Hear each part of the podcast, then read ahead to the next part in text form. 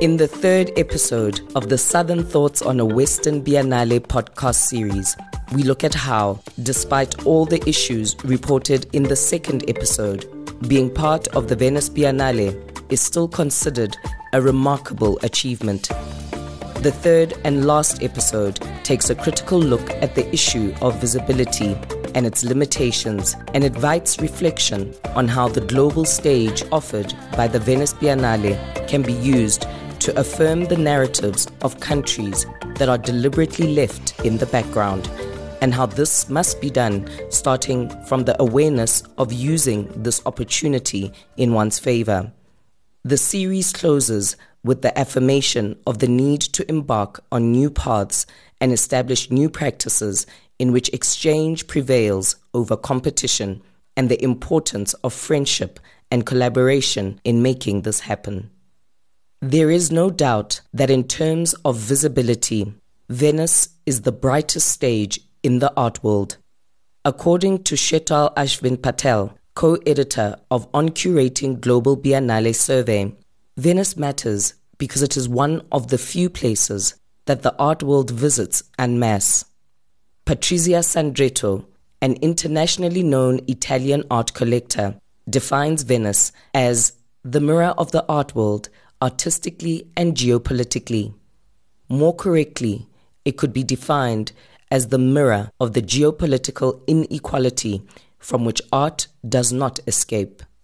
According to Shaheen Merali, curator of the Uganda Pavilion, and this is what became much more evident for me that by only giving a partial measurement of the world, a partial view of the world, we were also involved in erasing of what was left aside, what wasn't participating, what was absent, and made absent by something else which was present. A similar opinion is shared by Katya Garcia Anton, co curator of the Sami Pavilion, who says Venice is a massively international place. The way I saw the overall the Sami Pavilion was a way to influence that international world and not just say we're just here for the Samis because yes. if we're just here for the Samis we stay in Sapmi. We yeah. don't have to go all the way yeah. there and use all that carbon footprint and spend all that money. We would do something on Sami land. You know, I think from our perspective we were there to influence and hopefully you know to contribute to some kind of transformation moving forward. The Venice Biennale continues to be a remarkable recognition capable of influencing the trajectory of the artist's career as told by the Ghanaian artist Na Chainkua Reindorf. What I was excited about was showing at the Biennale. I think it's been something that I guess I've dreamed of for a while. It was, I think, maybe my top three artist achievements is to show at the Biennale. So when the opportunity came, of course, I was like, this is something that I definitely have to do.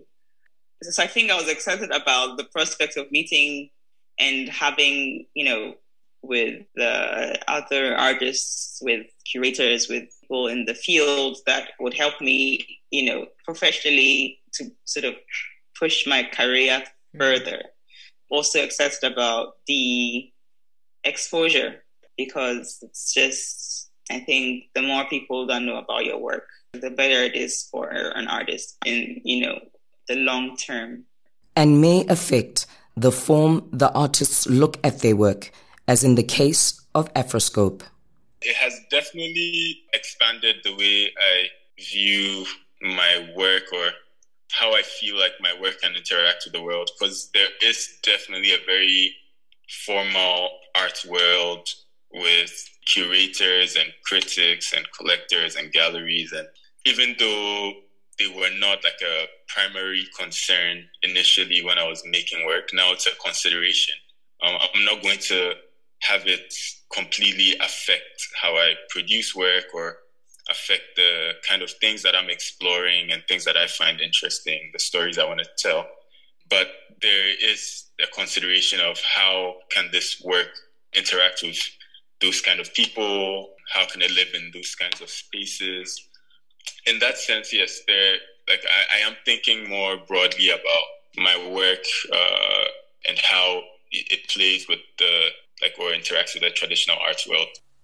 From a networking perspective, According to Amé Bell, curator of the South African Pavilion, national pavilions are important for artists from respective countries to start a global conversation about important issues.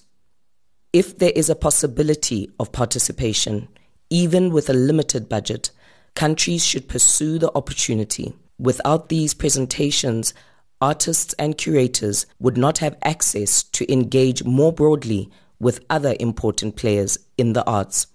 In a similar way, Shaheen Merali remarks I still think that Venice has a very specific role. It is a claim to the center and therefore in a very specific, empowered, powerful position. It, that is Venice Biennale, gambles every two years with very high stakes, and people gamble at, with it. There are complicated, overbearing agendas, as well as a great amount of national egos at play at the Venice Biennale. It is a framing not only of continents, but of countries, of cities, of governments. And it's truly very much about how the West has always played such slippery orientations. Any national gathering, whether it's a G7 or um, Davos or even the UN, is a form of orientation between nation states, providing evidence, officiating, an entitlement, and occupying from a guarded fulcrum. The Venice Biennale has that role, but it is a role where it can actually talk about itself playing that role, the history of that role, and how it can help to possibly think through the problematics of that role and what it has done in constructing an art world. According to the Botswana Pavilion, we are reminded to look at biennales as institutions that actually mirror the political and social transitions of the countries um, in which they are situated.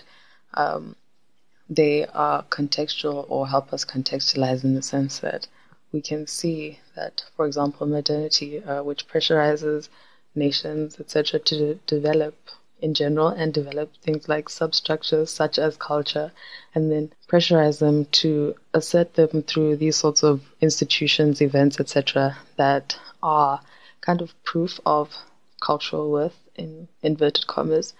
Um, yeah, we are able to use them as an indicator of where we stand uh, communally um, in discussions or you know um, debates about spectrality, uh, globalization, and contemporary visual culture.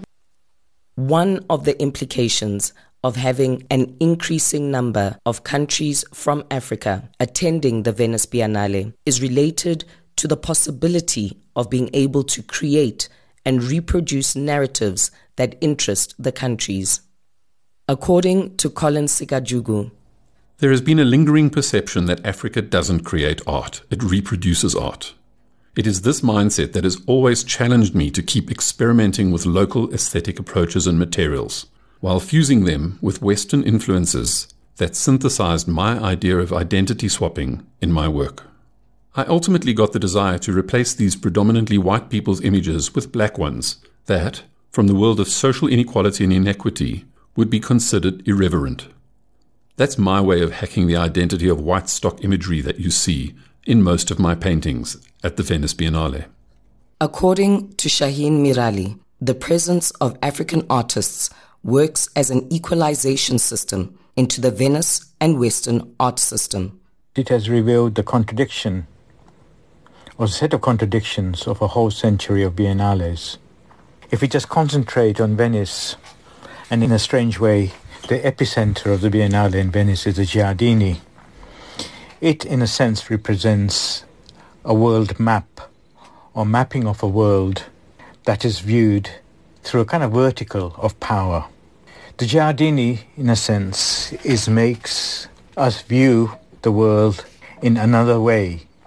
It is a measurable way, and it is a measure of the world that has existed in the vacuum of the last few centuries, in which we have been left to a large extent impoverished. And in the new millennium, we have started to seek a broader perspective away from that impoverishment of vision. And therefore, any other structures which exist, such as the pavilions, the national pavilions, where as an audience, as a citizen, we're immersed by looking at the world, whether through the language of art or the language of philosophy, uh, or the visual representations of the world, or even half of the world, or even a quarter of the world. Here, we also become half-sighted, half we, we judge by what is half known. And as such, the Giardini, and by in the same way, the Venice Biennale, becomes a morphing of the world, a cloning of the world, but only half part, or half, or a small measure of the world. As for the Botswana Pavilion's observations, the only official status that Botswana has at the Biennale is that it is not there as in it is absent, and that is a status that we aim to interrogate. This half of the world, or even a quarter of the world representation, may connect to the complex understanding of what Africa is. This understanding, in turn, can also be linked to the feeling of belonging that unifies the continent and the diaspora, as well as the limited vision of the continent by the Western world, as remarked by the South African artist Roger Ballen. These are my points. One, there's four or five countries out of 53 countries in Africa participating in this thing. So, yeah. from a factual point of view, you're looking at 10% of the countries in Africa who actually participated in the Biennale. So, if we consider this a success, I don't know, I don't know what a success would be if, if sure. you know, half of them participated. So, I don't necessarily see it as a big success because most of them didn't participate, and and uh, usually because of financial reasons and and lack of interest. The second thing is one has to also be very careful about uh, what do you mean by Africa, because first of all, a lot of uh, successful African artists don't live in Africa, and they're living in Berlin or New York or whatever. So this is another problem. I don't know if it's a problem, but it's another issue that has to be dealt with because a lot of people who are good artists uh, and, and creative people uh, can't stay in their own country and survive. They have to live outside of their country as, as artists to, to, make a living out of this. And then uh, they participate in, in biennales and, and other things, but you know, they start to become more, you know, partly associated with the country they're living in. So we have to be very careful when we start to refer to Africa. Africa is a big, big place. The issue of where the African artists present at the Venice Biennale are based is an old issue in the stage of the Biennale. Clive Kellner, executive director of the Joburg Contemporary Art Foundation, arrived to a question if the diaspora is the new West. Where these African artists are located matters because it cannot be denied that most of them are based in Europe and the USA, where they have access to international art education and first world infrastructure to which artists living on the continent do not have access. This contradiction raises the question if it is worth investing amounts of money to be at Venice Biennale for a few months for countries where art schools are underfunded, where museums do not have budgets, and a national gallery system does not exist. This issue remands to the problematic reality clearly described by the director of the First Floor Gallery, Harare, Valerie Kabov. The best outcome a participating artist could hope for is to be picked up by a non African gallery which will ensure that the returns of the financial investment into the pavilion accrues to a non-African party. Similar concern is shared by the Botswana Pavilion's member who says, We can all agree that yes, being part of the Venice Biennale or being involved can help with this process. However, the more important work is to be done outside of the context of Venice or the Biennale or biennales in general, and rather within our local and regional diasporic, even art ecosystems. Um, I feel like if we put too much emphasis on Venice being the ultimate art prize, then we could be centering the white colonial gaze and essentially playing an active role in recolonizing ourselves as African artists, which I feel is pretty straightforward. As confirmed by Amé Bell. The role of the Biennale is essentially to establish a platform for artists to show their work, tell their stories in relation to others from all over the world, as well as an opportunity for curators to interpret and present the work to a global audience. Um, there's also an opportunity for visibility for artists in so-called isolated countries to become visible where they would otherwise not be exposed to such a large and interested audience. The issue of visibility for isolated countries can get to the point that, as Amarildo Asaja declares in his doctoral thesis, national pavilions often could be classified as being more a sort of country branding than an art exhibition. The case of South Africa makes this possible use explicit. South Africa was one of few African countries that attended the Venice Biennale even before 1990. It was under the apartheid regime, and at a certain point, due to the international boycott, the country was not allowed to set up a national pavilion until 1993, when it was invited back by the Biennale curator Bonito Oliva. At that time, only invited countries were allowed to attend. Ivor Powell, writing in the Mail and Guardian, described the exhibition as a salad of South African art under apartheid.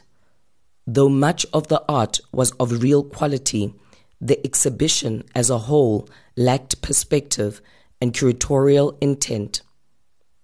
But perhaps South Africa's main concern was not the curatorial intent, but rather the initiation of a new national reconciliation project and reconnect the country to the world and the Venice Biennale, with its hyper international visibility, could offer an opportunity to help the goal's achievement. While prices for modern and contemporary art from the African continent have skyrocketed, and national representation continues to be a complex mix of slippery interests, African pavilions have been recognized for their artistic values over the past years. In 1990, the pavilions of Nigeria and Zimbabwe were granted special mention. Golden Lions for Lifetime Achievement were awarded to Malick Sidibe in 2007 and to El Anatsui in 2015. Egypt's 1995 exhibition won the Biennale's Golden Lion Award for Best National Pavilion, and Angola Pavilion also won the same with its debut participation in 2013. Ghana had a remarkable inaugural pavilion in 2019. African artists have been increasingly visible in Venice in recent years. Commenting on his experience in Venice, Collin Sekajugo, one of the artists representing Uganda, says For the first time during my 15 years of world travel, I had never seen African art and African diaspora art being given so much attention during one major international event. The 59th Venice Biennale confirmed this path of success for Africa. Uganda's debut pavilion featured Acaye Kerunen and Collin Sekajugo was awarded a special mention for the Golden Lion. Both artists attracted the attention of art critics and commentators for their specific use and choice of materials, and for the certainty in affirming their aesthetics, avoiding entering into the definition that Western critics often narrowly reduce to an issue between craft and art. The Zimbabwean and the Kenyan external pavilions also had a remarkable reception, the first confirming its impressive presence in the history of the Biennale, and the second by finally freeing itself from a series of previous unfortunate events as described in the previous episode. Although the three pavilions were located outside the two main official headquarters, a reality that characterizes almost all African countries in Venice, they still received impressive media coverage. According to the curatorial text of Merali, being outside of the high walls and the gated entrances of the Giardini and the Arsenale allows curators to define exhibition making differently. Often, everything melts into its extra mundane vicinity and offers a point of double attraction. One that comes to define being in Venice to showcase the world as an important part of its cultural history. The prosaic presentation within the city further contends with the reality and rhythms of neighborhoods, allowing for a completely different inflection to those who exhibit in the structural coherence and stability of its main two venues, the Giardini and the Arsenale. The pavilions show two important aspects behind their success. One is related to the possibility for making art differently when the government takes up its role in supporting the culture of its country. The other refers directly to the importance of a close knit team working together in an environment that is anything but friendly. According to the curator of the Zimbabwean Pavilion, Fadzai Muchemwa. So the continued support of the government is actually very commendable because they didn't just make that commitment, they followed through to make sure that the pavilion art and culture get the support that equals what other disciplines like music, like sport also get. And because public funds are an issue, we are just coming out of COVID. Okay, not we are not out of it really, but um, we've been worrying about making sure that uh, the nation stays safe, uh, people are healthy, people do not die from hunger because it has been an unproductive two years. So this commitment is quite commendable, really, and uh, and that uh, endorsement is quite welcome. It shows the importance of friendship, recognition, and trust. This is gently portrayed by Collin Sekajugo when he describes the Uganda Pavilion as an art fraternity.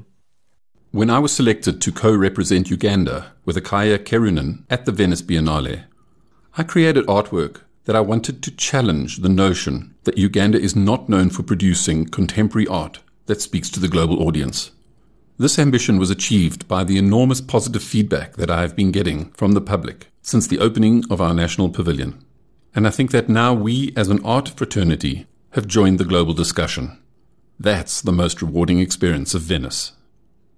Merali not only remarks the important aspect of fun and sense of humor of working with the artists, but also states that both artists had the ability, energy, and the strength to produce in a very short, intense time. Not only this material for the exhibition, but to provide a sense of relationship between Uganda and the outside world. As important was the labor to also liaise with the ministry. These two artists rose to the occasion. Not only they agreed to accomplish the artworks, but they assisted to build that bridge between the two administrations of their commissioner and the Biennale. That is what was necessary to formulate and strengthen a new network and allow people to build their ideas on how much shall unfold in an international context. Both artists have learned a great deal from each other. They value and trust each other. They remain an example of how to build trust and bridges. Curiously, one of the most complicated African pavilions, Ghana, found in friendship the response to its troubles. The Ghana Pavilion also expressed a courageous attitude by bringing the diaspora home. While the 59th edition of the Venice Biennale rhetorically declared that it wanted to question contemporary notions of borders and citizenship, the idea of colonial nation state borders was denied by the indigenous Sami Pavilion and superseded by Ghana, which invited a diaspora artist, the Brazilian Diego Araúja, to join the pavilion. according to the Ghanaian artist Afroscope. For me as an artist as well, having Diego and his team on the ground was um, remarkable. I spent a lot of time with them. Um, I learned a lot. Yeah, I learned a lot from them. Um, like a lot, even about um, about my own work, um, certain aspects of my work that um, have also traveled, um, or my influences, I should say, that were also um, present in Brazil, and how um, you know it, it's also manifested there. yeah, I spent quite a bit of time. You know, we we talked about collaborating. We spoke about um, even possibly me coming there for us to do something, you know. So that is uh, one of the the things that you can't um, you can't get if um, if he wasn't a part of the of the of our of our little team. Um, yeah, it, just the time they're getting to you know listen to their music, just have casual conversation, um, learn about uh, Salvador, Bahia. You know, I learned so much just with the few days that we spent together. Na Chainkua Reindorf says, When we met Diego for the first time, there was a bit of a language barrier in the sense that he didn't speak so much English. And of course, we don't speak Portuguese. But then Lais, who is his partner and also she was great. She speaks English. So then we were able to sort of communicate. And we had, before the um, exhibition went up, we all sort of met up when we all got to Venice, got introduced to each other and met up in person and just sort of like hung out together to learn more about each other and more about our practices. And it was really like a great experience. Even if the idea that biennales are primarily platforms of political rather than aesthetic interventions is a relatively recent phenomenon, as declared by Kompatsiaris, it is nearly impossible to separate African art from some sort of political statement. The presence of African and diasporic artists at the Venice Biennale could be interpreted as a sort of post colonial condition and practices articulated and played in the art field by those countries and artists. In order to make these practices meaningful, we need to think in a different format as expressed by many artists and curators. The claim is made clear by Acaye Kerunen, who states It's a very expensive venture to get into, even for a country who has other priorities like maternal health mitigation, maternal health and maternal mortality, and HIV and AIDS and everything. For such a country to wake up. And of course notwithstanding that that money can be made available um, um, and that it will in the meantime in the long run or even in the short term add to other um, um gross domestic product earners like through tourism and art buying and everything. It's it's still very expensive to consider um, a national pavilion for most countries when you look at it in relation to all the other things that a country has to achieve in any fiscal year and the money that they have and the needs that have to be met. So yeah, it's a tough one. It's a tough one. But it in no way means that um, uh, the Biennale should change their format. It has worked for them. And um, um, and I guess that is the reason why other biennales are popping up all over the place, like Dakar. Dakar is also mentioned by the Botswana Pavilion, referring to biennales. Good place to break down the very hegemonies that we are able to, you know, identify and problematize. Um, we're asked to consider, you know, uh, smaller biennales such as Dakar um, that are more accessible to people on the African continent and in the diaspora, um, depending. Um, events like that, uh, institutions like that, sorry, that feed back more readily into uh, the arts communities from which they are from or which they um, purport to serve, and are more practical financially. Solange Pessoa, Brazilian artist, part of the main show at the Arsenale, agrees with the need for a new format. I find it very complicated that these events do not have a human scale. They could reduce it. Even the Sao Paulo Biennale, there's a lot you can't see, and you should go back. But I think this model is already worn out. These models of these exhausting biennales. The Venice Biennale is such an institutionalized thing, so old, and there are so many small biennales around the world, always trying this European model. The same is expressed by the curator Fadzayi Muchemwa, who states An artist is an artist, it doesn't matter where they come from. And curator Katya Garcia Anton, who says this would be important for the biennial to think about in the future because they can't continue with this kind of like, um, you know, the model of the World Fair and the nation state um, structure that the biennial has. They're going to have to rethink that sooner or later because more and more people will be challenging it. You know, the, the growth of the, I would say the power of the global indigenous world will be challenging it more and more and more. As confirmed by the announcement that the Brazilian pavilion for the next 2024 Venice Biennale will be an indigenous pavilion showing and being curated by indigenous artists and curators and being renamed the Hãhãwpuá Pavilion, referring to the indigenous Pataxó term for Brazil. The format must not only refer to the antiquated format of national representations, but also to the breaking of a pattern that sees artists presented in Venice as a result of the opportunities guaranteed by powerful galleries. An appreciable novelty is that the Biennale have overturned the rule. And it is no longer impossible to run into situations like that of the Ghanaian artist Afroscope, who declares A lot of people found it very remarkable that I was there without um, that kind of representation.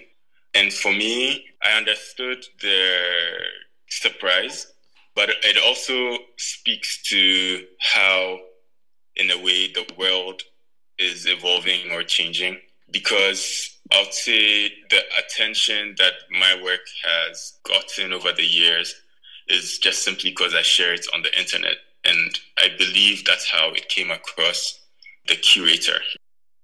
It is also important to shrewdly pay attention on how and when Venice can be used, as Katya Garcia Anton clearly stated. These are resources that help the artists to not just amplify their stories, but also to expand the way in which they work. This is one of the things Venice can do because mm-hmm. you have an mm-hmm. opportunity to put those resources on the table. You know, it's a responsibility from yeah. a commissioner's perspective. It's a responsibility. How do you get the most out of that budget in all? But I think from the artist's perspective, they were really happy, really, really happy. Uh, they all right. achieved what they wanted with their work, and having resources for a Sami artist is not always easy. So, you know, for them to be in a situation where they were told, you now have this budget, you know, was, was quite an opportunity to do something big. And they did. In the same direction goes the answer of Collin Sekajugo. It's without doubt that the Venice Biennale opened new doors for Ugandan art on the global stage.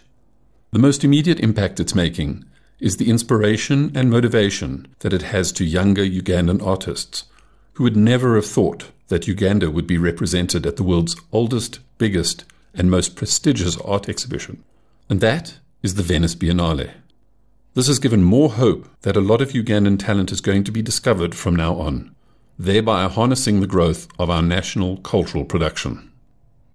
Robel Temesgen, an Ethiopian artist, who was part of the African Art in Venice Forum, commenting on his experience in Venice, says, People yeah. could survive without without doing such uh, things as well, and that should be fine. But uh, at the end of that time, I just decided this time I have to experience it, and I went, uh, which was quite an experience. I mean, you know, for, for the Biennale, I have been reading a lot about it. You hear a lot about it, and um, yeah, we study it in a way because it's definitely part of you know the arts history, the the culture's history. Um, so you get to know about it, but to experience it is definitely a, a complete different um, circumstance. And I have to say, as an Ethiopian, of which Italy have got a different history than more than the you know uh, more than other countries in the continent. It was also definitely a, a different experience around there, and there's always something that I, it keeps me thinking um, about you know nations representation there, and mm-hmm. including my own nation on how you know it has to kind of be uh, organized. What better way would there be? Yeah. How could you know a biennale be rethink about? Um, yeah, just the, the, the in and outs of it, uh, but then also to kind of really um, engage and enjoy the community that it brings together. Um, that you know you can't deny how many people you haven't seen for ages would be there, and how many people you just randomly run by. Following all these observations, we can ask ourselves starting from how Enwezor had imagined the second Johannesburg Biennale in 1997. How would it be possible to intervene in these spaces to turn them into an opportunity to convene new contact zones where serious dialogue, disagreement, and exchange can take place, as recalled by Okwui Enwezor? How is it possible to build mega art events in a different way, keeping a balance between the commercial side, which they obviously imply, and also preserving human relationships. Merali suggests that. So, of course, the Venice Biennale is an important center. It can act as a forum, like the G8, but it doesn't have to be acting only by being incredibly selective, by overdoing everything and making it nearly impossible by the overdoing it does. It can, to a certain extent, present and influence a world which is coming into a new understanding, a better understanding, overcoming its distance, overcoming its geography, and overcoming its prejudice. And as such, any single biennale has a role to play in that overcoming relationship. According to Afroscope, I believe in representation and us being part of the global conversation about every topic, whether it's art, politics, uh, anything in between. Um, so, in, from that perspective, I wholeheartedly commend all the participants and the Biennale team for allowing us to have our voices heard. The step further is to you know, just try to be intentional about um, having us sort of be supported all the way through, being cognizant of some of our challenges uh, as nations and finding ways to support that. Um, if you know you want to really own this thing of being the Biennale, that's for us. You know, yeah, that's the only thing that I'll add uh, in that regard. Just trying to prioritize our stories being heard. You know, apparently some of the pavilions for the African countries were hard to access or were in places that, you know, where you needed to go round and round um, with the GPS to, to get to see um, how do we make sure that doesn't happen the next time if, you know, we want to have um, these countries showing and you want to support them and that sort of thing. That's all that I'll, uh, I'll add to that. More radically, the Botswana Pavilion believes. I do believe that well planned guerrilla tactics could prove useful as new formats. Perhaps this means that we should be looking towards formats that reward self organizing and are intent on developing established community models. These are models that communities have built already to suit their particular creative needs, putting the arts communities in control of their professional and working spaces and environments, etc. And I think this would go to include choices around visibility, networking, or who to be in community with, and taking it as far as participation, even uh, events such as the Biennale. Have we even questioned showing up at all? At a relational level, it can be understood as a contact zone in the midst of the chaos of Venice and acts as a facilitator for African artists to connect with but also with art professionals from all over the world, providing a space for international meetings organized in a more careful form, as mentioned by Garcia Anton, who underlines how the small size of the city can be transformed into a potential to be explored.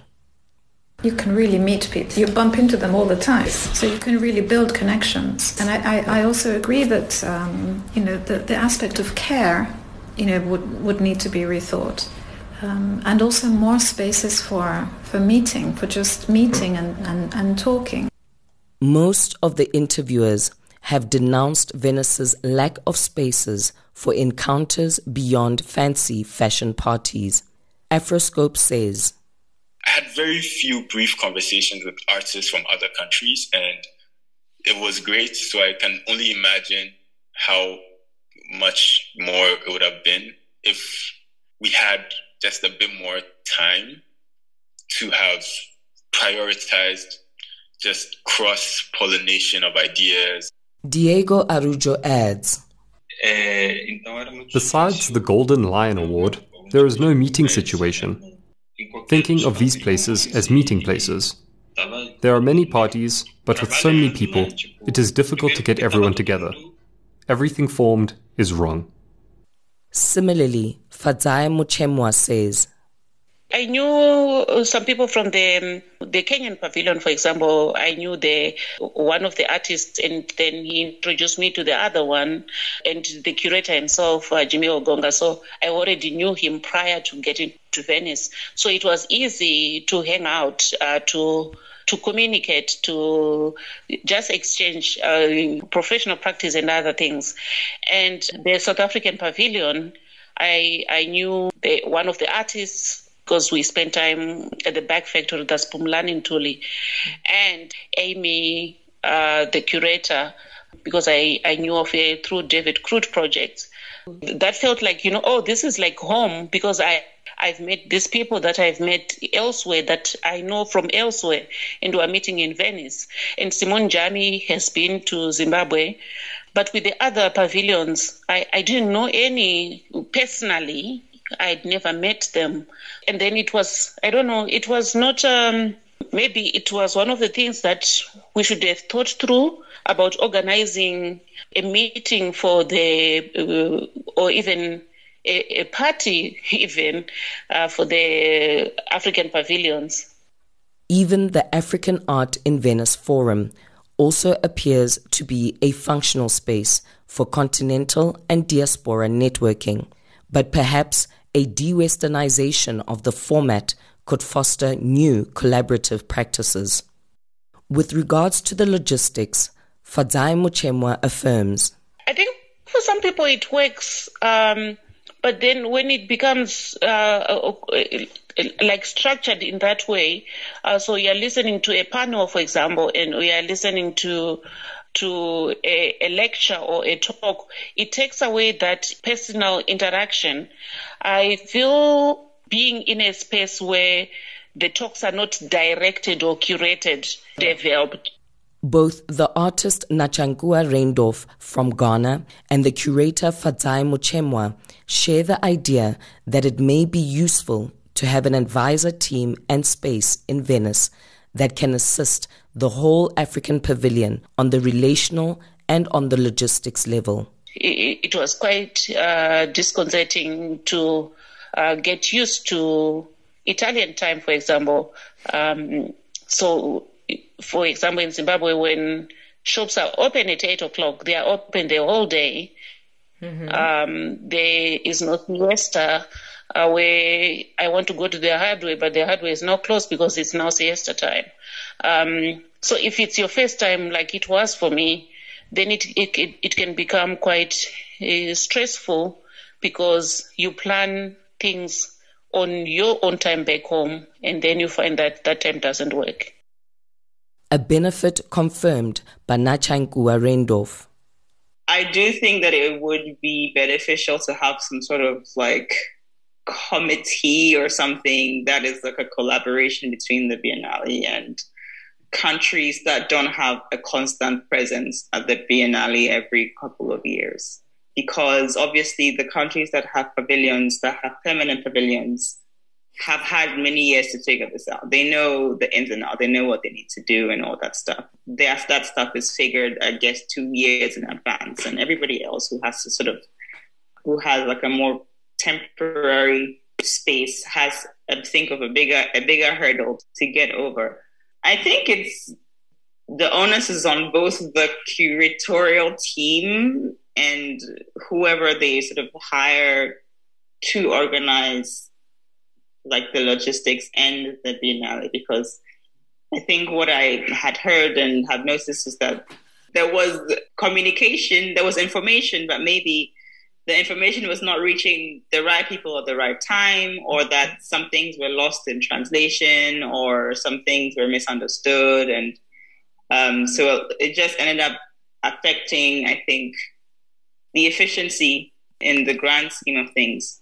But it's something that I, I I've thought about, and I think it would be a good idea to do some to have some sort of like way that uh, there's maybe more uh, a team of advisors or something that is there for sort of these these extra paths or um, like things that you know you just wouldn't know about because it's this is your first time doing something. There's obviously ways that you're not going to anticipate certain things not going well or whatever. So like figuring out if people who know how this works and have known for a while know like are there as advisors and makes like the process a bit smoother.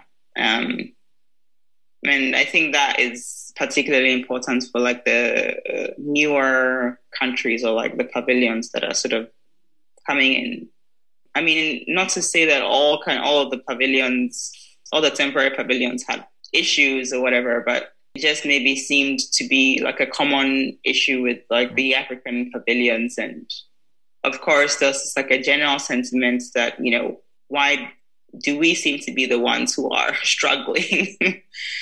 like, what are we missing? Like, what, obviously, there's like something that we don't know about or whatever. Or the answer is obviously multifaceted. There's like things to do with funding, there's like the whole concept of like the arts within the countries and supporting those arts, the arts and stuff like that. And so there's all these other, you know, elements that come into it. But then um, it just felt like even though we seem to have planned everything to a T, things still just was, you know, we just, there was a lot of stumbling blocks. And I think maybe there, it would be great to sort of have some sort of like advising team that sort of works. Maybe like one that sort of helps represent mm-hmm. like the whole African continent and stuff, and con- understanding the way things work, and then finding um, you know solutions to, to help you know make the process easier or something.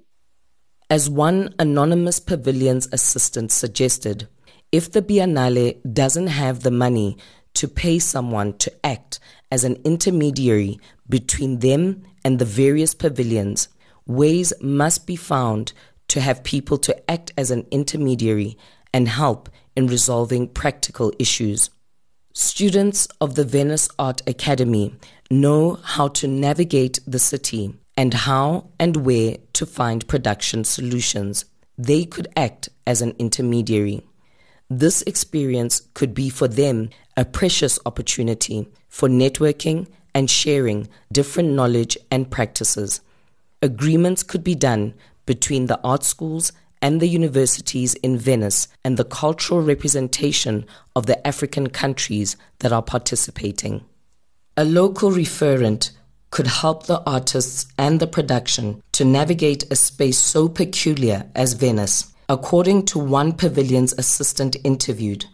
The Biennale organizers need to understand that it doesn't necessarily mean that everyone knows the rules which moreover are very particular. There is not much to the idea that there is a world outside of Venice. It's how it works here. They create a thousand filters in between. I don't know what the agreement is between the pavilions and the Biennale, but there are always many problems with the passage of information, as there are so many passages. Sometimes things don't work or come through. It is one thing for a country that has had its pavilion for 20 years and has a certain conception that works there, but for the others, things are different. In short, everything is a discharge of responsibility, and it is those who are on the ground who have to solve all these problems.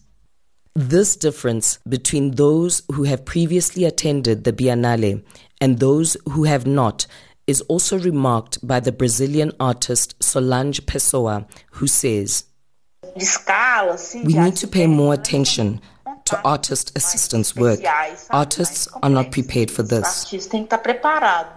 Ghanaian artist Na Chainkua Reindorf expresses very simple regrets that could easily have been avoided with minimal assistance. You know, card, like a business card to give to people for contact. And that's something that, you know, in hindsight, I regretted doing because no, it just did, did not cross my mind at all because I was just so, you know, focused on the art. There wasn't much information on how to what we were to do. Like we we were just I don't I don't know if there's like a specific way that we, this is supposed to go. You know, because all of the artists who were showing at the Ghana Pavilion were are emerging or like not necessarily like like well known in the larger frame of things. So um, there is that element of you know we're kind of young and maybe not as experienced as some other artists in this in terms of like this sort of interaction with the media and all of that stuff. And so we were quite we were novices in a way. So we didn't really know what to expect. So there was a lot of like figuring things out while we were there. And i think maybe the disappointment came from not really maybe in the communication or information about you know what do we do? What how what the, i guess maybe this is the something that we should be doing individually like what why am i going to venice and what do i want to get from there? And then how do i work towards getting what it is that i want from there um, so it was sort of like quickly learning oh this is what i have to do um, because i have to do this myself um, which is absolutely fine. It was just like, you know, it's great to know this in advance. Um, and then sort of like changing tactics and, and sort of being more um, aggressive with making sure that we met the people that we wanted to meet or going after people and being introduced to, asking to be introduced to people and stuff like that. This advisor team can also relieve the work of the curator who is already very busy Experienced Biennale curator Lewis Biggs gives important advice. Unlike in a museum, where the artists and curators are quite high up in the power hierarchy, in the real world of biennales, they are somewhere near the bottom. In these circumstances, he says, it is important for the curator to be honest with the artists they invite to take part. According to Michael Elmgreen, who co organized the Danish and Nordic Pavilion at the 2009 Venice Biennale and curated the 2017 Istanbul Biennale.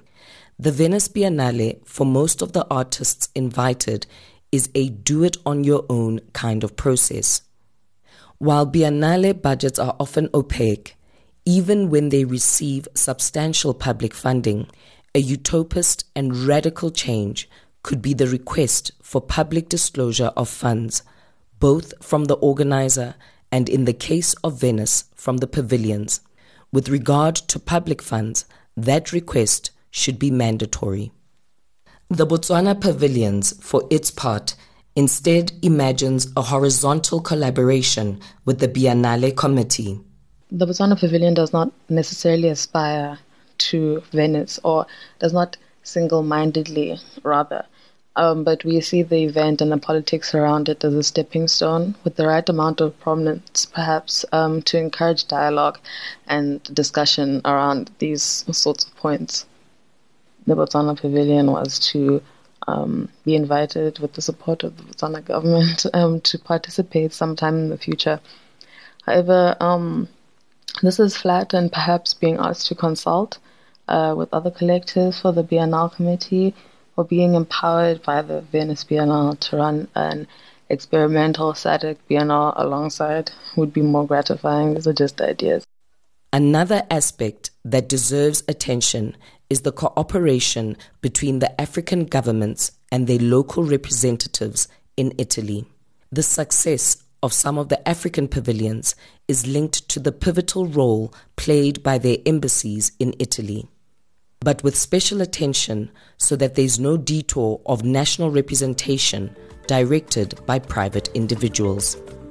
In conclusion of this podcast series, following the observations that have guided us, we can state that the National Pavilion attendance is related to and influenced by other dimensions of the world more than the ones strictly related to the art field. While enjoying the enthusiasm, we cannot also move the attention away from the standpoint of a complex geopolitical configuration that defines all systems of production as suggested by Enwezor. As Lifang Zhang rightly reminds us, after all, Venice is just the venue, not the happening.